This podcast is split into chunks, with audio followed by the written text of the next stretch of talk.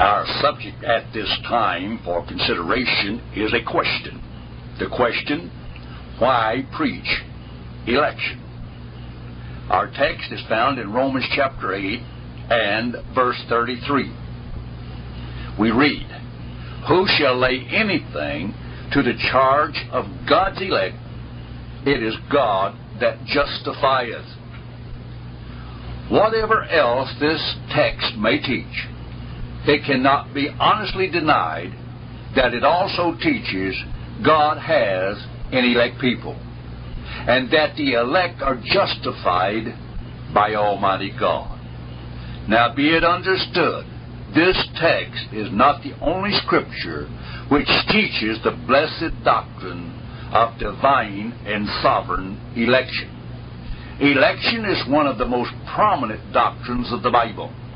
So prominent is it that the only way to get rid of election is to get rid of the Bible. And Christ says, the Bible shall not pass away. One man has adroitly said, try to explain election and you may lose your mind. But try to explain it away and you may lose your soul. Explanation inability does not erase proclamation responsibility. If the success of our witnessing is dependent on our ability to explain Bible doctrine, the inevitable result will be utterly negative. The primary mission of the believer is one of proclamation. If he will attend to this duty, God will bless his word and give the sure increase. Paul may plant and Apollos may water. But let us remember, it is always God that gives the increase. 1 Corinthians 3 and verse 6. This does not mean the Christian cannot have a great measure of understanding of the Word of God. Nor does it mean he is shut up in his witness to the verbatim Word of God without comment thereon. But what it does mean is his comment must agree with the Scripture. He must realize his comprehensive portion is a gift from God, be it small or great, that he is a mere instrument in God's eternal purpose to save his people, and that salvation is of the Lord from the beginning to the end. Christ is the Alpha and Omega of salvation. The words elect elected, election, elects are Bible terms, and in their sum, apart from their synonyms or cognates, are used 27 times in Scripture. The term elect simply means to choose or select or to pick out some or a part of the whole. The words elect and chosen are so close akin they can be used interchangeably without losing any significant meaning of the words. Why preach election? Many are the ready, valid, and incontrovertible answers to this question, of which many we will present a few. One reason for sure God has commanded that we preach election because He has commanded us to preach the Word of God. And the glorious doctrine of election is a part of that inerrant word. Our text, Romans 8 and verse 33, should suffice to prove this point. But due to much handling the Word of God deceitfully, great ignorance abounds concerning this truth. Because Satan has transformed himself into an angel of light, and many false prophets are gone out into the world who mock and deny the plain truths of God's Word. A few other scriptural answers are in order and forthcoming. The Bible makes election basal to the entire scheme of redemption. And of the plentitude of scriptures supporting this assertion, I will cite a few. But first, let me say the God called preacher is commanded to preach the word. All the counsel of God. 2 Timothy 4 2 and Acts 20, verse 27. And we are reminded all Scripture is given by the inspiration of God and is profitable for doctrine. Therefore, I want to, of a truth, say to you, as Paul said to the Ephesian church, I kept back nothing that was profitable unto you. Paul preached the doctrine of election. Therefore, we are irrevocably driven to declare that it is a profitable doctrine. It was to the church, or we might say the Ephesian church, Paul said, He, that is God, hath chosen or elected us in Him, that is in Christ, before the foundation of the world. Ephesians 1 and verse 4. So it is. Election is a Bible doctrine, a profitable doctrine, and therefore a doctrine not to be kept back, but preached. It exalts God and edifies the saint. Knowing the blessed truth that God has elected a certain number of Adam's fallen posterity to salvation does not quench the evangelistic spirit, but makes preaching all the more meaningful. For the humble servant of the Lord knows he shall save his people from their sin. He knows all of his gospel effort is not in vain and that God will in due season make his word effectual in some. The Arminian has not this confidence. The burden of the gospel will become heavy, and those called to the task of sowing it will be tempted to turn back. But the Lord of the harvest speaks to them, saying, He that goeth forth and weepeth, bearing precious seed, shall doubtless come again with rejoicing, bringing his sheaves with them. Psalm 126 and verse 6. Some of the gospel seed will fall by the wayside, and some shall fall in stony places. But bless God, some will fall into good ground, and bring forth some a hundred, and some sixtyfold, and some thirtyfold. The Lord has said, For as the rain cometh down, and the snow from heaven, and returneth not thither, but watereth the earth, and maketh it bring forth and bud, that it may give seed to the sower, and bread to the eater. So shall my word be that goeth forth out of my mouth. It shall not return unto me void, but it shall accomplish that which I please, and it shall prosper in the thing whereto I sent it. Paul tells us that the gospel is the sword of the Spirit. And with this sword, the Spirit opens the hearts of God's elect people, whereby they are enabled to believe the precious Word of God Thus it was with Lydia, whose heart the Lord opened, that she attended unto the things which were spoken by Paul. Acts 16 and verse 14.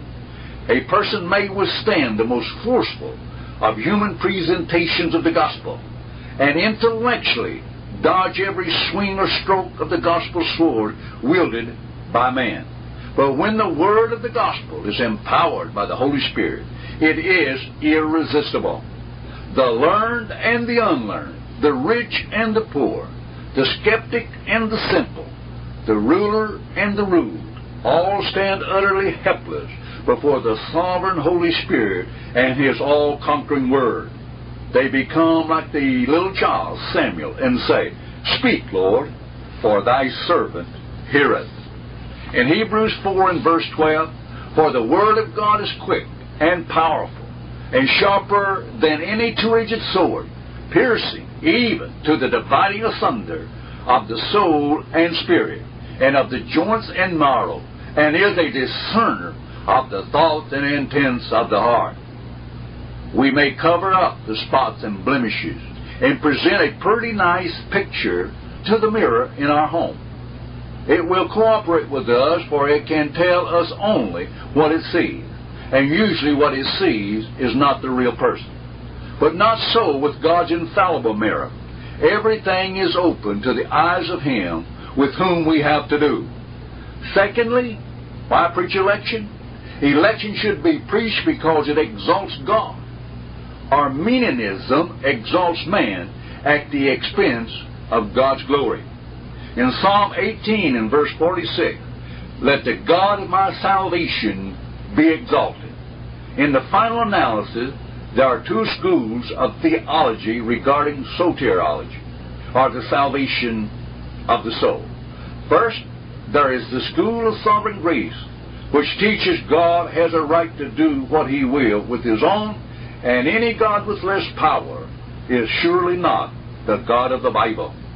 The school of sovereign grace teaches God chose or elected an infinite host of Adam's utterly depraved and ungodly offspring that they were accepted in the beloved, that is, in Christ, and this election was to the praise of the glory of his grace. Ephesians 1, verses 4 through 6.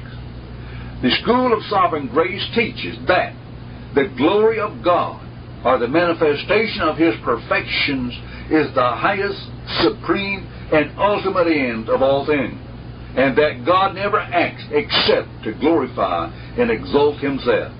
This school teaches that the work which brings God the greatest glory is not the creation of the world, but the redemption and recreation of God's elect.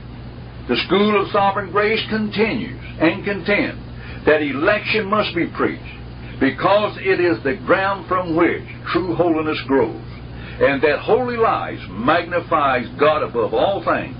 Man left to himself, apart from elective grace, will continue in his sin and rebellion against the truth of sovereign grace. But even in their diabolical nature, they unconsciously serve God's inscrutable design. That is, to glorify and exalt himself. Surely the wrath of man shall praise thee, O God.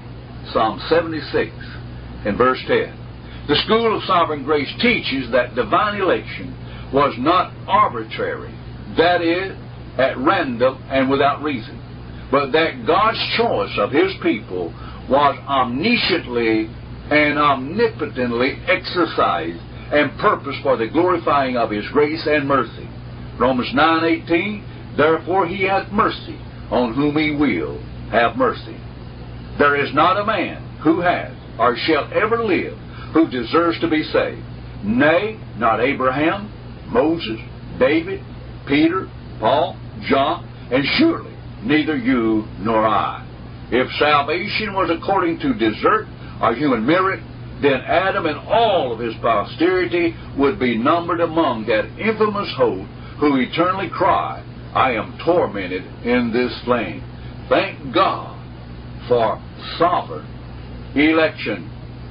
God does not owe any man a home on earth, much less in heaven.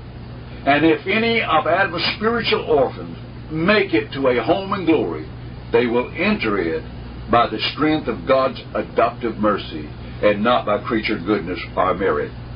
Scripture, Titus 3 and verse 5, not by works of righteousness which we have done, but according to his mercy he saved us.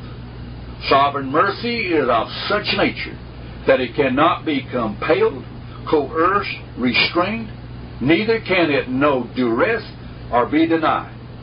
The opponents of election say, Yea, but if God has infinite mercy and does not show it to all, then God would be unjust. The willful sin of humanity's federal head, Adam, has locked the doors of merited death against all men. Death passed upon all men, for that all have sinned. God holds man responsible for his sin and does not owe any the least favor.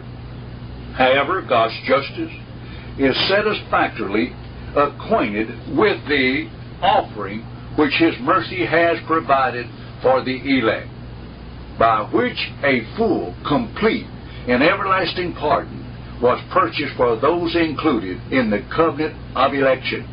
The scripture says, God pardons his people because he delighteth in mercy. At this date, there are over 400 persons in the U.S. who are in prisons, death row. A number of that 400 is in our own state. If the governor has mercy on one and pardons them, he does no injustice to the other. For the court has decreed that all deserve to die. Paul anticipated the objection that election was unfair and unjust and said to the objector, Nay, but, O man, who art thou, that repliest against God? Shall the thing formed say to him that formed it, Why hast thou made me thus? Romans 9 and 20. Paraphrasing Paul's language in this text, he says, No creature, man or angel, has a right to talk back to God. Who ever heard of the molded product judging and censoring the molder for the way it was molded? God is the sovereign, omniscient potter. Before the decrees of God, every question is out of order. And if God displays His glory by extending mercy to some, while passing by others, none has a right to reply against God or say unto Him, What doest thou? And Paul says He does it that the purpose of God according to election might stand, not of works, but of Him that calleth. Not only should election be preached, but it should occupy a prominent place in our preaching. For while election is not salvation, there would be no salvation without election. Without election, there would be no warrant for preaching. For without election, there is no assurance that any shall ever be saved. So it is. The doctrine of election provides the preacher with his greatest incentive for declaring the unsearchable riches of God's grace, simply the glorious gospel of Christ. For he knows in due season some shall be effectually called by the Spirit of grace, and that there is nothing that exalts God more than the reigning of grace where sin did abound. Election, thirdly, election is of God. That's why we should preach it. Note our text, Romans 8:33. It says God's elect. A person is not saved because he chooses God, but he chooses God because he is saved. If any man loves God, it is because God first loved him.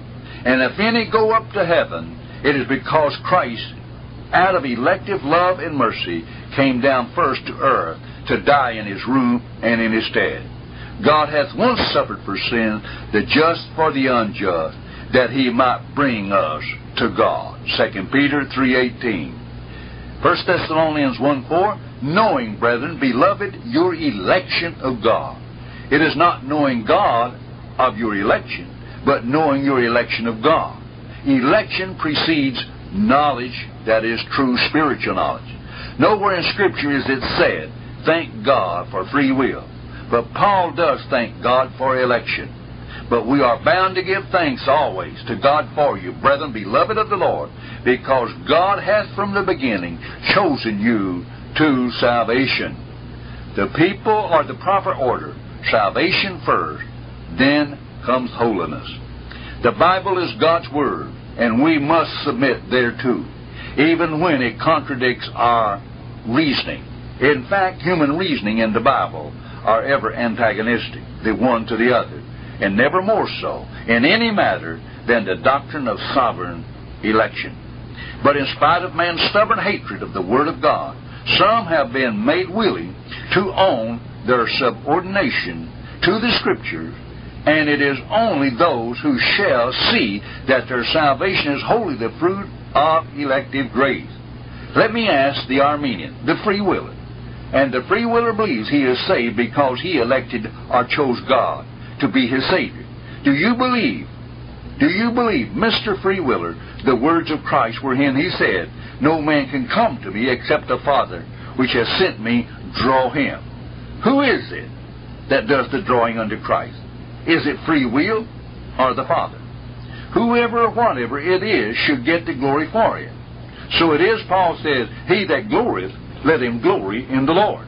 John 15, verse 60. You have not chosen me, but I have chosen you. Can we argue with so plain of speech? God forbid. John 15, 19.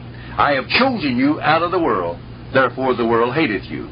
Thank God for election, for had he not chosen me, I would have never chosen him. For left to my perverted intellect and depraved nature, I would have never seen anything attractive in the poor carpenter's son from Nazareth. In Acts 13:48, and when the Gentiles heard this, they were glad and glorified the word of the Lord, and as many, not all, but as many as were ordained to eternal life believed.